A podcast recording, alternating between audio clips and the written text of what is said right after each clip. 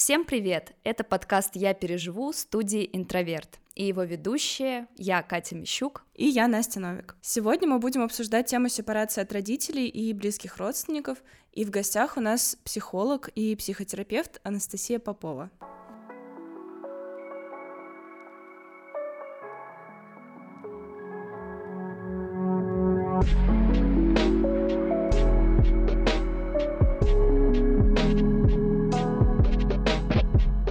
Настя.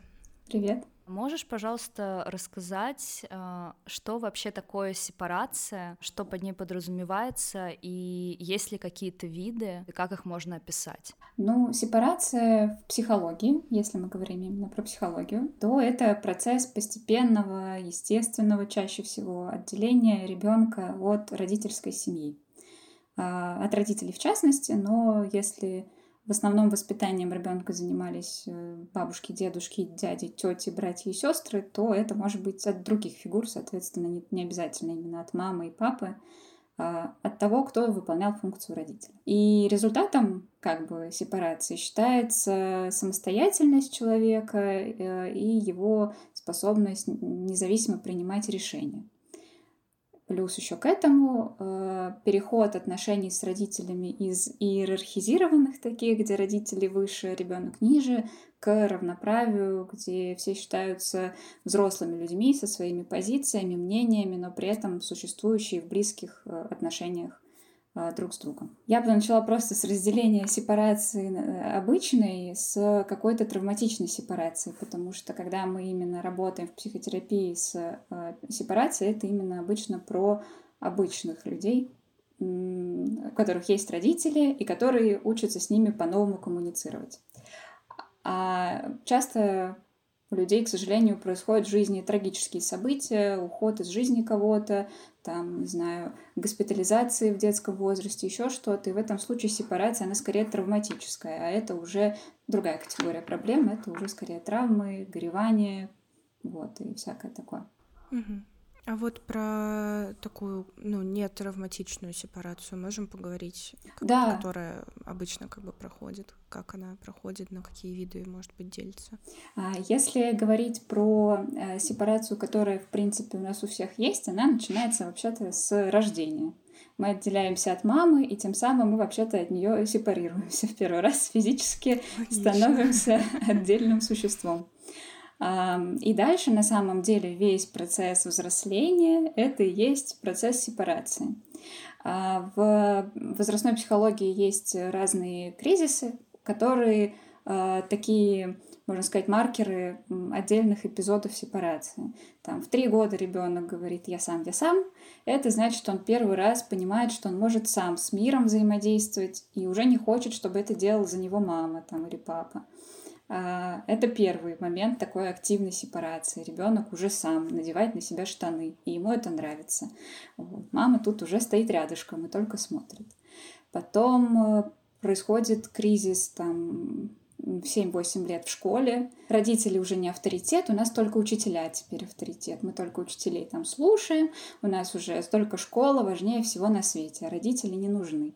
Ну вот это тоже такой симптом того, что ребенок учится взаимодействовать с миром сам. Ему не нужны родители, он сам разберется, как ему математику решать. Вот, а потом подростковый возраст, бунт. И, по идее, если в подростковом возрасте ребенку удается отстоять свою позицию, свои ценности, свои интересы, а, и родители как бы с этим соглашаются, не пытаются это подавлять и не пытаются обесценивать, как-то формируется такое взаимопонимание, то чаще всего вот эти сепарационные процессы и заканчиваются к там, 20-25 годам. И тут вот как раз время поговорить про виды.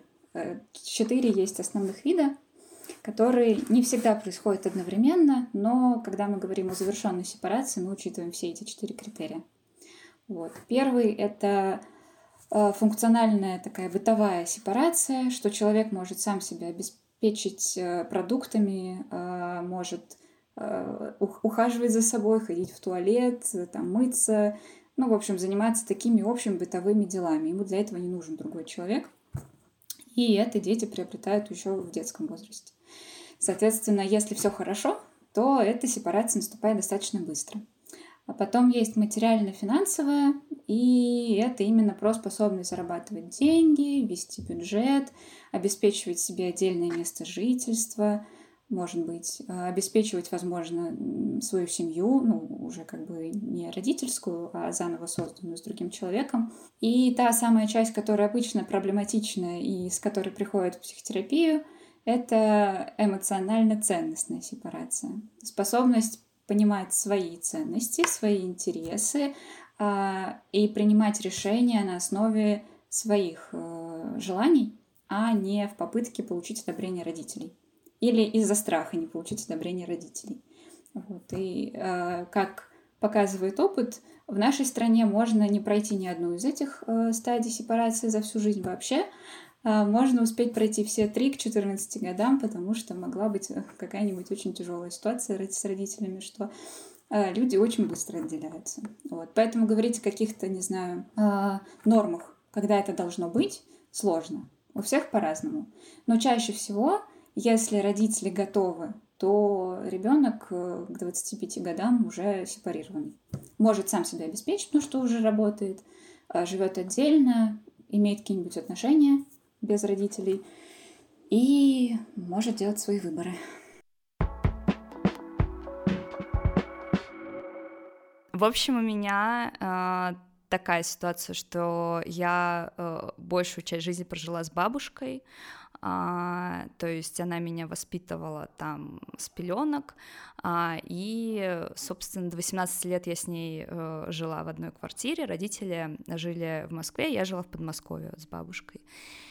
И в 18 я от нее съехала, и, собственно, я поступила в университет в Москве и начала жить с родителями, и вот именно как-то, ну, я не чувствовала слишком сильной связи с ними, я скорее с ней чувствовала, а, по большей части как раз вот эмоциональную и, наверное, ценностную, вот, поэтому с родителями у меня всегда была как бы задача а, вообще никак не зависеть от них, вот финансовая какая-то независимость э, далась мне довольно легко, потому что я начала подрабатывать, какие-то свои нужды я обеспечивала, а потом после смерти бабушки, вот мне было лет 20, я переехала обратно в свою подмосковную квартиру и оттуда ездила, то есть мне было намного комфортнее там а, не добираться от университета от родителей за 20 минут, я предпочитала два часа ездить в одну сторону, два часа в другую, но зато я вот в своей квартире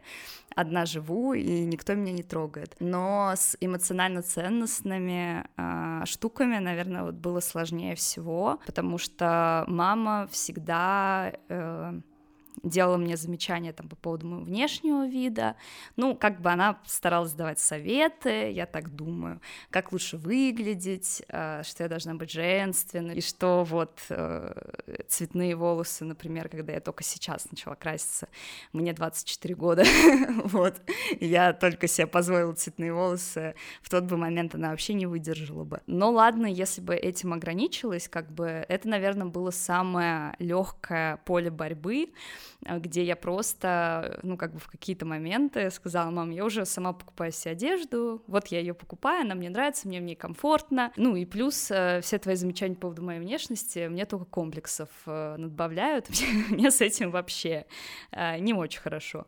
Вот, и здесь она как бы пошла мне навстречу, решила то, что ладно, как бы мое тело, мое дело, все. Вот, но то, что касается ценностей, а, и в первую очередь там моя профессия, я выбрала стать журналисткой, и она как-то не сразу догнала, насколько это опасная профессия в России, и уже где-то на втором-третьем курсе, когда я начала работать, э, она поняла то, что а, здесь, кажется, попахивает тюрьмой, вот, есть такая, как бы, карьерная возможность у нас в России, хлопотать себе уголовное дело.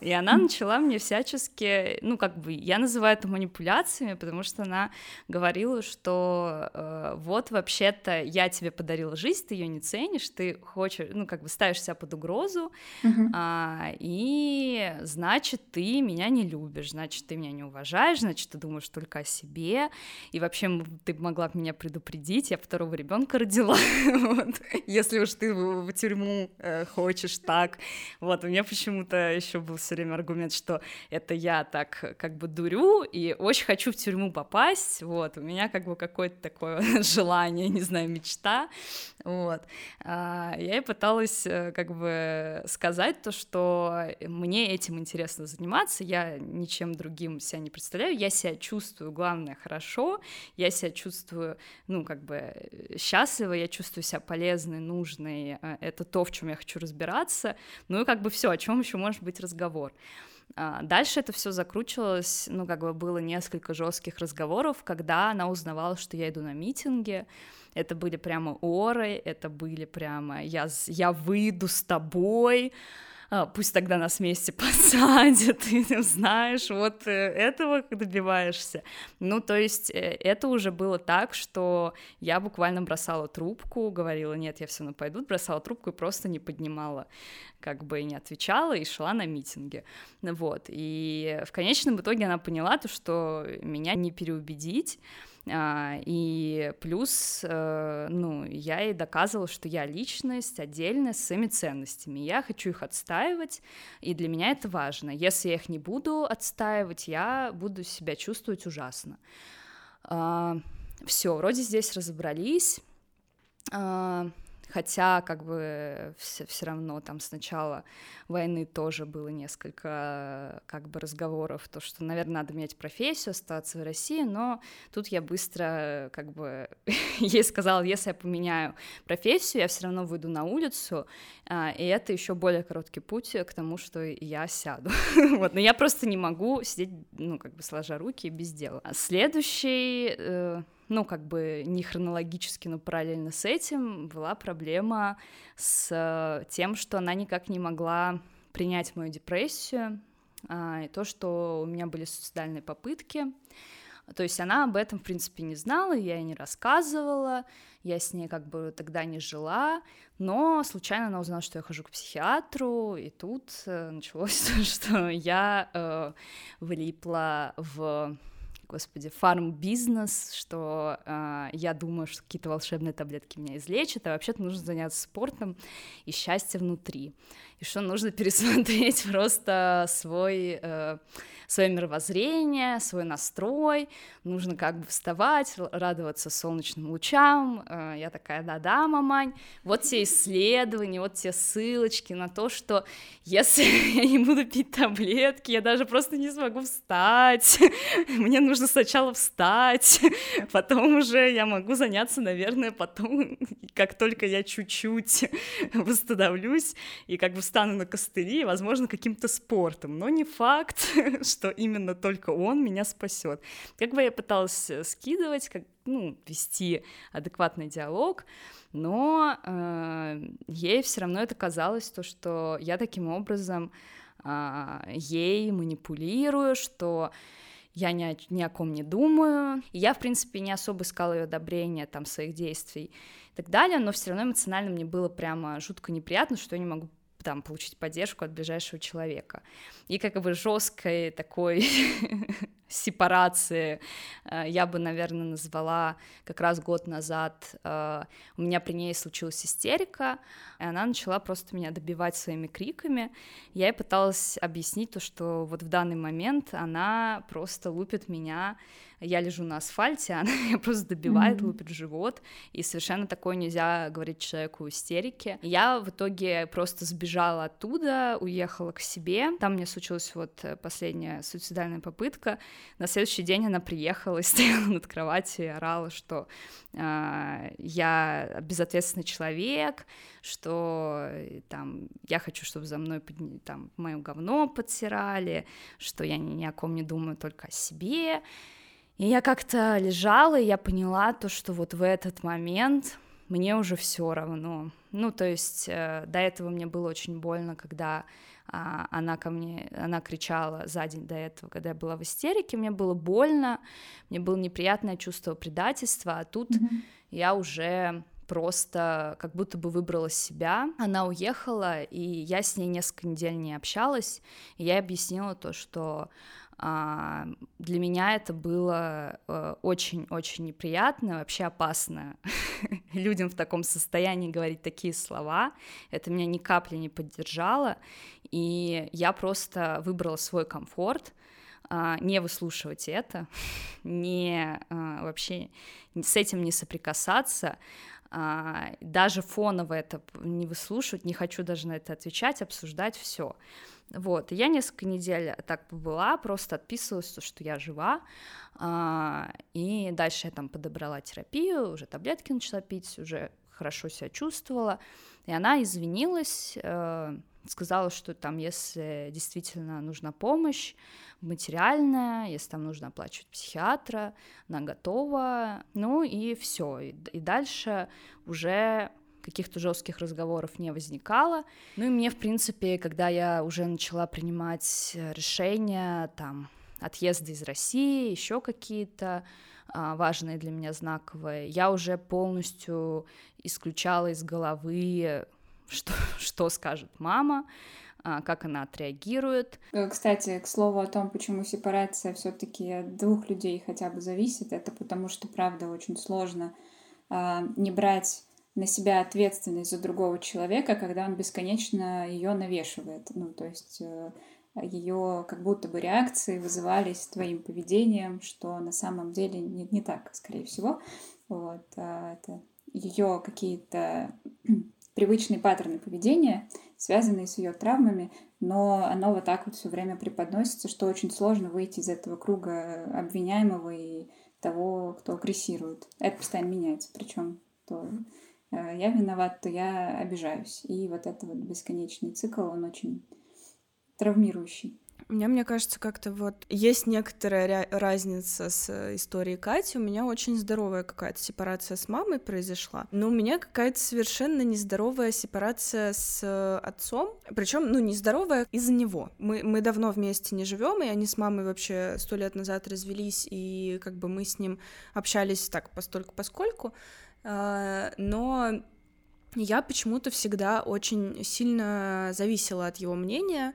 А, он никогда не был мне там сильно близким человеком, но почему-то я очень упорно считала, что он должен быть моим близким человеком, и что, ну, как бы, как же это так, а, почему там он мной не интересуется, что я могу сделать, чтобы он мной интересовался, что я могу сделать, чтобы он меня похвалил, все такое, и вот это продолжалось там, ну, с детства и вплоть до там, наверное, какого-то позднего подросткового возраста, причем именно такого типа тин возраста, то есть там 18-19 лет, у меня, наверное, какие-то есть такие три основные этапа какой-то сепарации от него, которые я так хотя бы могу как-то обозначить у себя в голове. Началось все, в принципе, с того, что он постоянно как бы меня отталкивал и, ну, как бы вынуждал на эту сепарацию, что все наши там разговоры с моих там 12-13 лет и вплоть до самого последнего нашего разговора, но об этом позже, а, они все как бы упирались в какой-то скандал, в какой-то конфликт, бесконечные попытки там контроля, какого-то воспитания, при том, что человек, ну, сознательно, как бы уже когда я была взрослая, ну, относительно, э, там, в школу пошла, вот где-то в этом возрасте, принял решение, что он там не хочет с нами жить, э, что он не хочет меня воспитывать, но при этом как бы в итоге оказалось, что воспитали меня плохо типа сюрприз. Вот, как бы а, вы, вы, вас тут рядом не стояло, а тут как бы вдруг какие-то требования появились. И из такого, что по мне прям сильно ударило, как-то раз, мне уже было почти там 18 лет, я там заканчивала школу, это был конец моего 11 класса, он позвонил моей крестной и жаловался на меня, что я типа не так выгляжу, что я там что-то не то учу, что я там куда-то не туда хожу, вообще не так одеваюсь, и что я вся такая ужасная, и непонятно чем занимаюсь, а, а я тем временем там сижу, типа, в вышку готовлюсь поступать, вот такие штуки, там, к ЕГЭ готовлюсь, типа, пять раз в неделю там езжу к репетиторам, к бабушке с дедушкой езжу, которые, ну, его родители, и они мне очень близки, и было очень много там давления с его стороны, что я, типа, с ними мало общаюсь, хотя это просто он не знает, что я с ними общаюсь, потому что этим не интересуется, вот, но я плохая. А, вот тогда я прям ну, меня это обидело, наверное, вот, я через несколько лет до этого дошла, тогда я просто, типа, удивилась, я такая, вау, то есть вот, типа, настолько во мне все не устраивает, что как бы там вот вообще все не устраивает, ну ладно, вот, а потом я уже дошла до того, что это на самом деле дофига обидная штука, и, ну, как бы неприятно, больно, и вообще, ну, не должна я такое знать, что я как бы не любимая, типа, дочка, вот, хоть, ну, там уже на тот момент не единственная, но тем не менее, а как бы просто, типа, неудача какая-то, которую он все никак не может исправить. И потом у меня были еще моменты, я уже была, ну, достаточно самостоятельная, я прям 18 лет переехала от, ну, мы с мамой разъехались обоюдно, вот, она вышла замуж, я уехала жить одна там в квартиру, где мы раньше жили вместе, вместе. А, ну и у меня как бы была какая-то своя жизнь, там я живу одна с нашей кошкой, а, хожу в универ, там что-то где-то подрабатываю, где-то мне мама помогает, ну и в общем все типа хорошо. Mm-hmm. И от отца я не завишу вообще никак, но почему-то все еще очень типа ценю его мнение. Причем как-то ну не, неосознанно. И в порыве какого-то очередного скандала я прям помню, что я села, а, и думаю, типа, блин, а почему меня это так задело? Я такая себе, Настя, давай сейчас обсудим. А, что конкретно чего я конкретно боюсь, чего от него зависит такого в моей жизни, что я там, не знаю, а, постоянно думаю, я там что-нибудь делаю и думаю, а что папа может про это сказать? А, или там, условно, я сделала татуировки, он про них не знает, mm-hmm. я думаю, блин, а вот если узнает, типа, что будет? А потом я вот, вот села и такая себе, типа, а я сама все это делаю. Ну, как бы, я же там на свои деньги это делаю, я там на свои деньги как-то живу, э, я как-то никак от него не завишу финансово, эмоционально, он тоже на меня уже давно никак повлиять не может. Получается, что можно не париться. И вот с того момента я перестала париться, действительно, я перестала постоянно там рыдать после разговоров с ним, когда он говорит, какая я никудышная, я вообще ничего не понимаю, вот, и там орет на меня бесконечно, я потом звоню маме, говорю, я больше никогда не буду ему звонить, пошел он в жопу, вообще все, я больше с ним не общаюсь, мама такая, ну как так, вот это вот все, вот, и просто потихонечку это все пришло к тому, что я правда перестала с ним общаться вообще совсем, год назад практически был эпизод, э, я звонила поздравлять бабушку с Новым годом, и, ну, это его мама, они были вместе, и он взял трубку, я не хотела с ним разговаривать, и он мне сказал какую-то такую формулировку выдал, типа, мы тебя э, вроде любим, но главное, мы тебя терпим. И я такая... Интересно. Интересно, да. Ну, во-первых, кто мы, как бы он и его, типа, новая женщина, ну ладно, это я переживу. Ну, как бы бабушка меня точно просто любит, а не терпит, это я точно знаю. Вот. И я сначала тоже на это не обратила внимания, а потом маме рассказала, мама такая, он чё, офигел? Я такая, блин, реально, он чё, офигел? Обидно вообще. Вот, и терапевтке я потом рассказала, терапевтка такая, ну вообще, Настя, просто как бы. А, вот, и через это все я пришла к тому, что я вот, э, ну, тоже уезжала, я ему не сказала, что я уезжала, и я всем сказала там не, не говорить ему, а у нас там огромное количество родственников там с той стороны, и, в общем, я бабушке сказала не говорить, там сестре двоюродной сказала не говорить, всем сказала, типа, пусть это сам узнает как-нибудь, когда-нибудь. Э, я ничего говорить не буду, потому что сейчас как бы и так достаточно стрессово. Тут взять, mm-hmm. типа, всю жизнь в один чемодан сложить и уехать э, где-то там жить. Вот. И, а тут мне еще надо, типа, получается, выслушивать, что я что-то не так делаю. Ну, в общем-то, не хочу. И я летом возвращалась в Россию забрать диплом, э, все такое и повидаться с бабушкой, вот, приехала к бабушке, и тогда как раз случился наш э, последний разговор, Вот, он узнал, что я приехала, я не хотела с ним видеться, естественно. А, он узнал, что я приехала, тоже приехал на дачу, я поехала к бабушке на дачу, и он сел со мной, типа, разговаривать, и начал мне говорить, что я ужасный человек, потому что я уехала, что я упрямая, а, что я там гадина и все такое, а, что я ничего не делаю там для бабушки, что я с ней не общаюсь. Я ему сказала, что он просто не знает, что я с ней общаюсь, как бы он не интересуется, с чего бы ему знать. В общем-то, я как-то сначала его игнорировала и просто с ним соглашалась, и он там говорил мне, типа, ты тварь, а я такая, окей, а еще что, еще кто? Выдержка уже нормально. Да, я решила просто, типа, в такую позицию встать, потому что, как бы, если с ним спорить, то это, как бы, еще надо будет разгонять, и я думаю, если начну разгоняться, я буду эмоционировать, mm-hmm. это вот все, зачем, мне это не надо.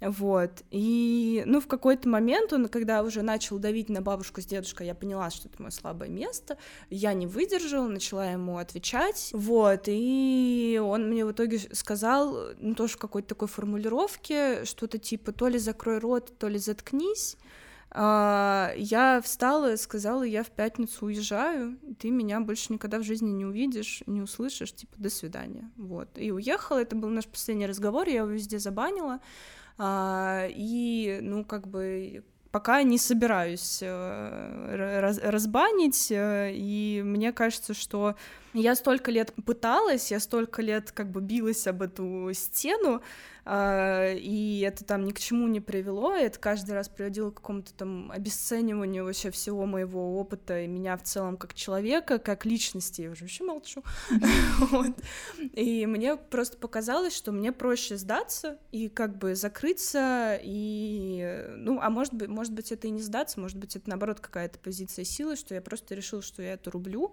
и как бы больше не общаюсь с человеком вообще никак. Ну, жестко прям. Да, в смысле, что как-то у обеих у вас такие истории, ну, а, что как будто вообще сложно пройти эту сепарацию каким-нибудь э, таким лайтовым способом, так, типа, поговорить пару раз и больше друг друга не долбить мозг, но как будто так не очень получается вообще реалистично в этом все. Но, кстати, насчет э, вот сильных эмоций, я сама еще лично, наверное, видела двух человек, а, у которых после очень сложных конфликтных историй а, с родителями в итоге не оставалось каких-то обид и сильных чувств по отношению к родителям. Вот, что это как будто возможно, но очень редко. То есть вот когда так все очень сложно происходит. А, и непонятно, можно ли говорить, что там как бы это уже законченная сепарация, или это мы так просто на паузе, это у нас временное э, отсутствие контакта, но если контакт возобновляется, то снова это все просыпается, и как будто тогда все еще нету этой способности разговаривать, в смысле, сторонам друг с другом.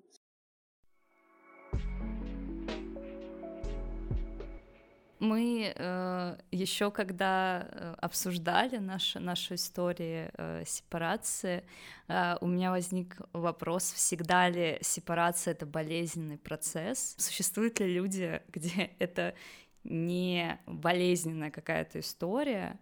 Ну, статистика психотерапевтов — это не то, на что стоит опираться в таких вопросах, потому что ко мне это доходят те, у кого проблемы. Очевидно, большая часть проблем, которые есть у людей во взрослом возрасте, связаны с отношениями в семье и с родителями, и поэтому почти у всех есть проблемы с сепарацией, и поэтому тут сложно сказать, что у меня прям много знакомых, э, кого все хорошо было, но на самом деле э, есть у меня среди друзей э, люди, которые в подростковом возрасте вот это все прожили, то есть это, скорее всего, было очень болезненно для родителей, да, когда там ребенок в 15 лет, например, не возвращается домой и не звонит, это очень тяжело родителям, скорее всего, принимать. Но, видимо, получилось там родителям как-то при этом не сойти с ума и не загнобить ребенка, что потом в там, 19-20 лет человек спокойно решает переехать куда-то, с родителями при этом постоянно общается, там, знает, что есть какие-то проблемы, что у них разные взгляды, они могут на это очень долго, на эти темы много дискутировать, но при этом там нет ощущения, что там я плохой, если я не согласен с родителями, или это они плохие, если они меня не понимают. Там, ну, то есть как бы как будто бы все хорошо произошло. Хотя в 15 лет была гражданская война там внутри семьи. Все друг друга ненавидели где-то полгодика. Ну, у меня вот была очень хорошая сепарация с мамой. А, и мне кажется, там, в принципе, как-то все так сложилось, что у нас всегда были очень доверительные отношения. Мы очень долго жили вдвоем. А, ну, там большую часть нашей совместной жизни мы жили вдвоем, втроем, считая кошку. И у нас как бы всегда вот мы были там вместе. Вот. И мы как бы обоюдно там э, разъехались, э, мама там вышла замуж, э, спокойно приняла как-то то, что я типа взрослый самостоятельный человек, вот, и, ну, мне кажется, она еще как бы, она хитро поступила, да, когда мне исполнилось 18, она завела второго ребенка. Вот, и как бы она очень большое свое желание там заботиться, и вот это все она переложила в нового человека, точнее, как-то поделила, вот, и у нас э, было несколько, наверное, сложных моментов какой-то вот именно ценностной сепарации тоже были проблемы про психотерапию, разговоры были. А, тоже там был э, как бы какой-то скандал. Когда я первый раз пошла к психиатру, мне поставили мой первый диагноз, я сказала об этом маме честно, а, я, в принципе, не хотела это скрывать, вот, тоже, короче, она там поскандалила, поговорила, что мы все, типа, жертвы фарм-компании, ну, в общем-то, вся история, и что, и, типа, за что ты там себе надумала, а я на тот момент уже там занималась психологом, не у терапевта пока была, но у психолога. Mm-hmm. Тогда был какой-то сложный разговор, тоже какие-то политические были разговоры про то, что я там типа не за тех людей иду, все такое, но это не потому, что она как бы была как-то сильно против там моих политических активностей, а скорее просто потому, что ей там, например, Навальный не нравится, и она такая, ну, то есть, что ты идешь на митинг за, за Навального? Я такая, не, не за Навального. Вот, но как бы переубедить ее было нельзя именно потому, что, именно потому, что у нее какая-то личностная неприязнь.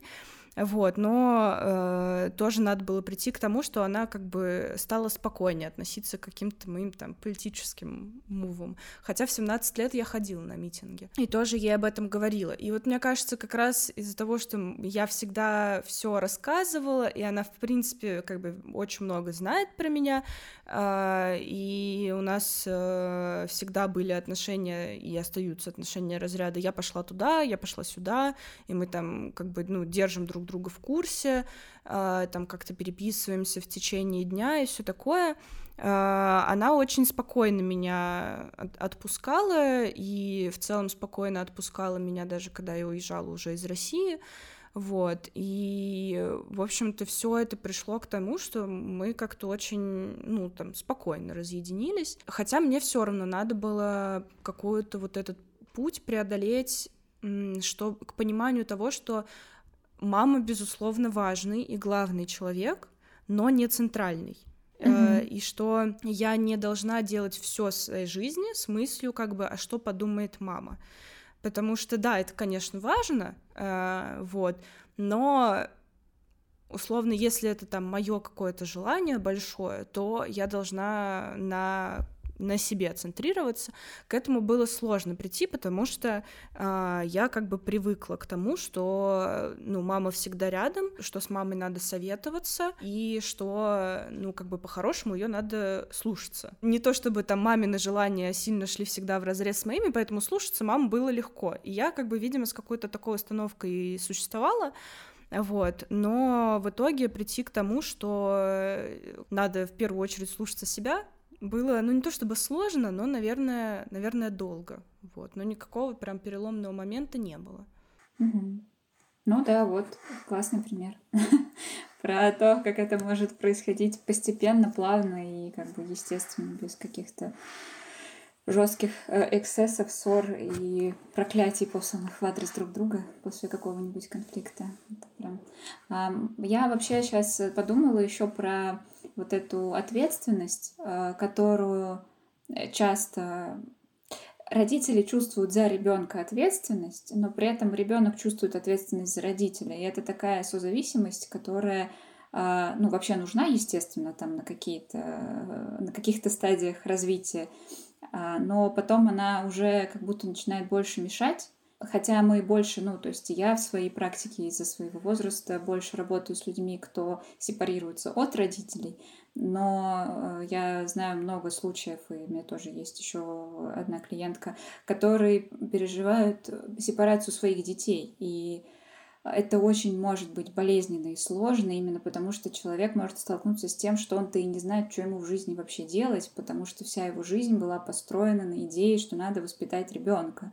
И вдруг ты там, не знаю, в 45 лет понимаешь, что люди уже теперь умирают не в 50, а тебе чем-то еще надо заняться. Ребенок твой сказал, до свидания, я сам по себе тут буду жить, а ты мне как-то больше не, не, не нужна. Ну, в плане обеспечения жизни. Так-то вообще-то нужна. Mm-hmm. Родители все равно важны. Просто так это воспринимается, да.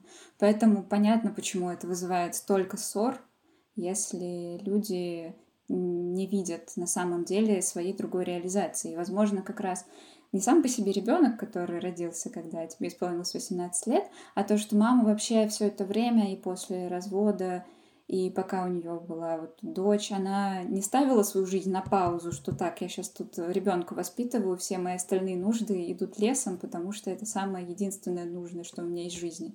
Как будто бы у нее mm-hmm. у самой была идея того, что детско-родительские отношения — это одна из частей жизни, но не единственная. Вот. поэтому также, возможно, и тебе было легче это принять как э, факт. Слушай, у меня другая ситуация, то, что я сейчас поняла, ну, хотя я, наверное, всегда это знала, что из-за того, что я не жила с мамой, у нее все время был комплекс того, что она меня недовоспитала, не слишком много провела со мной времени, а, хотя она приезжала каждые выходные, мы там все выходные, праздники, отпуска проводили вместе, а, а потом я как бы взяла, выросла, и мне-то уже воспитание, если честно, ну, не нужно было, вот, а она как-то как будто бы хотела, может быть, это восполнить, и, ну, и там действительно все время был нарратив, что а, я работаю, чтобы была квартира, в которой вот, в квартиру в Москве, чтобы ты не ездила, и вот еще я сейчас вот поработаю, у тебя будет квартира в Москве, ты здесь будешь жить, я ей говорю, мама, мне не нужна квартира в Москве, мне не нужно, я не хочу жить в Москве, я, может быть, завтра вообще в другой город уеду, там буду, я удаленно работаю, я ни к чему не привязана, особенно после универа. Она мне такая, ипотека. Я говорю, нахера мне эта ипотека?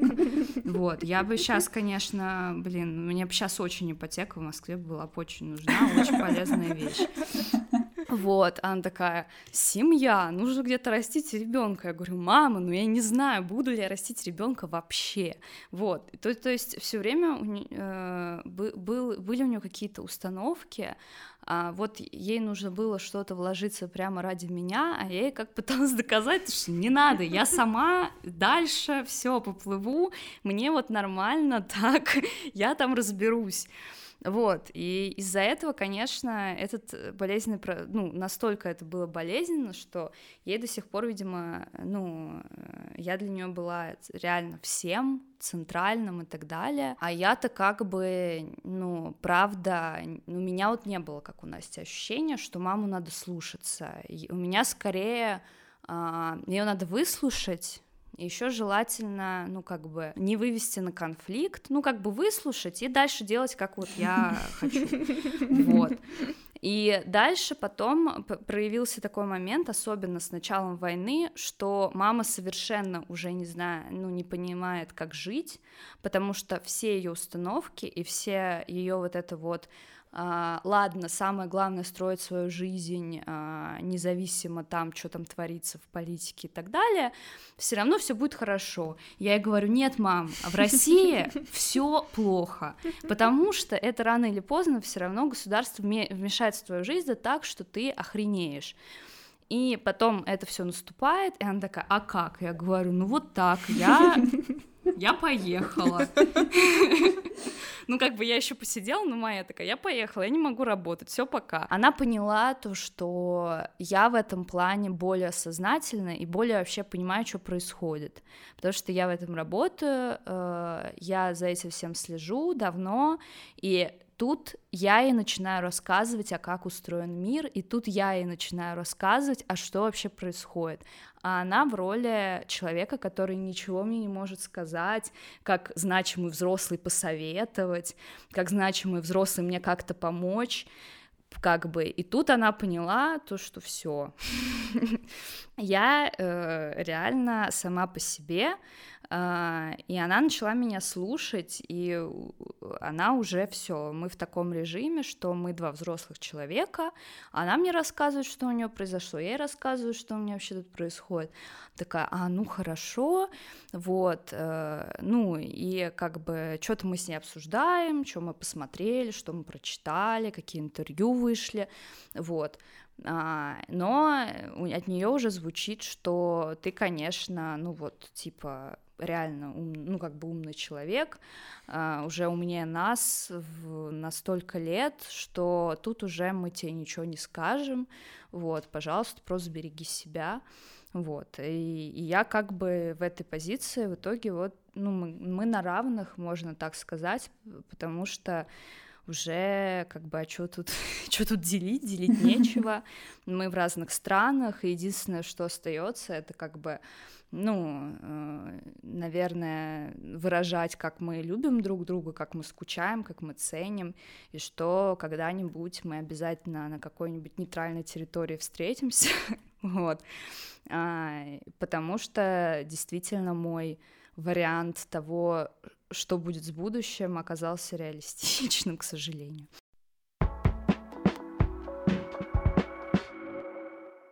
Как понять, что все, ты отсепарировался от всех. Как, э, какие звоночки, какие-то, может быть, мыслительные процессы внутри подсказывают, что ты отделился от родителей или там, ну, от других ближайших родственников и э, как бы можешь двигаться дальше сам? Во-первых, э, да, есть формальные критерии вот этой вот э, финансовой и бытовой сепарации. Их как бы тут понятно, как это оценить, что я сам себя обеспечиваю, и я сам могу за собой ухаживать. Э, Все. Мне для этого не нужен никто другой. А с точки зрения эмоциональной, перестать испытывать чувство вины за то, что я не согласен с родителями или я не хочу общаться с родителями — потому что это обычно очень сильное чувство, которое мешает видеть в этом вообще себя. Мы так, как бы, я знаю, что мне не нравится, что мама говорит, но если я сейчас брошу трубку, я буду плохим ребенком. И вот это чувство, что я буду плохим ребенком, оно не рационально вообще. Плохой ребенок не этим, не от этого вообще становится. Вообще плохих детей нет. Это как бы внутренняя установка такая. И когда появляется чувство, что я все еще хороший человек, или я все еще себе нравлюсь, я все еще адекватная, несмотря на то, что я бросила трубку, вот, это первый такой пунктик, который хорошо бы закрыть.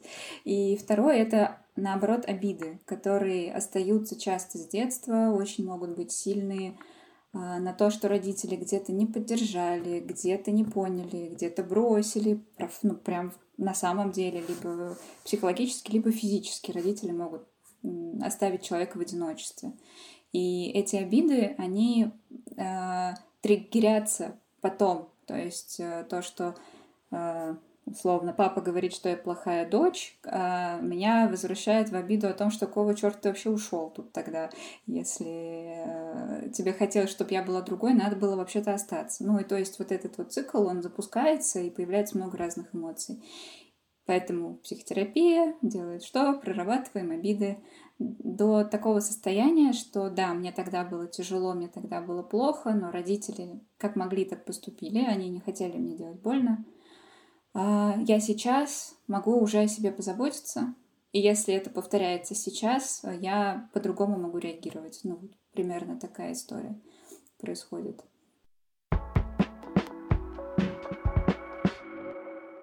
Спасибо тебе большое. Да, спасибо большое, было очень интересно. Да. Спасибо большое, мне тоже было очень интересно. Я надеюсь, что достаточно информативно. Это был подкаст «Я переживу». Слушайте нас и подписывайтесь на всех доступных платформах, пишите комментарии и ставьте свои оценки в Apple подкастах. Кстати, если вам, в принципе, интересна тема отношений с родителями, можно послушать другой подкаст «Интроверта». Он называется «Вырастешь, поймешь». У нас там целых три сезона. В каждом выпуске мы обсуждаем разные проблемы, с которыми мы сталкиваемся в отношениях с нашими старшими родственниками, и еще слушаем истории наших гостей. Вели этот подкаст я, Катя Мищук. И я, Настя Новик. SMM для нас делает Лаура Булатова, а иллюстрации к подкасту подготовила Стася Бу-Бу-Бу. Пока! Пока!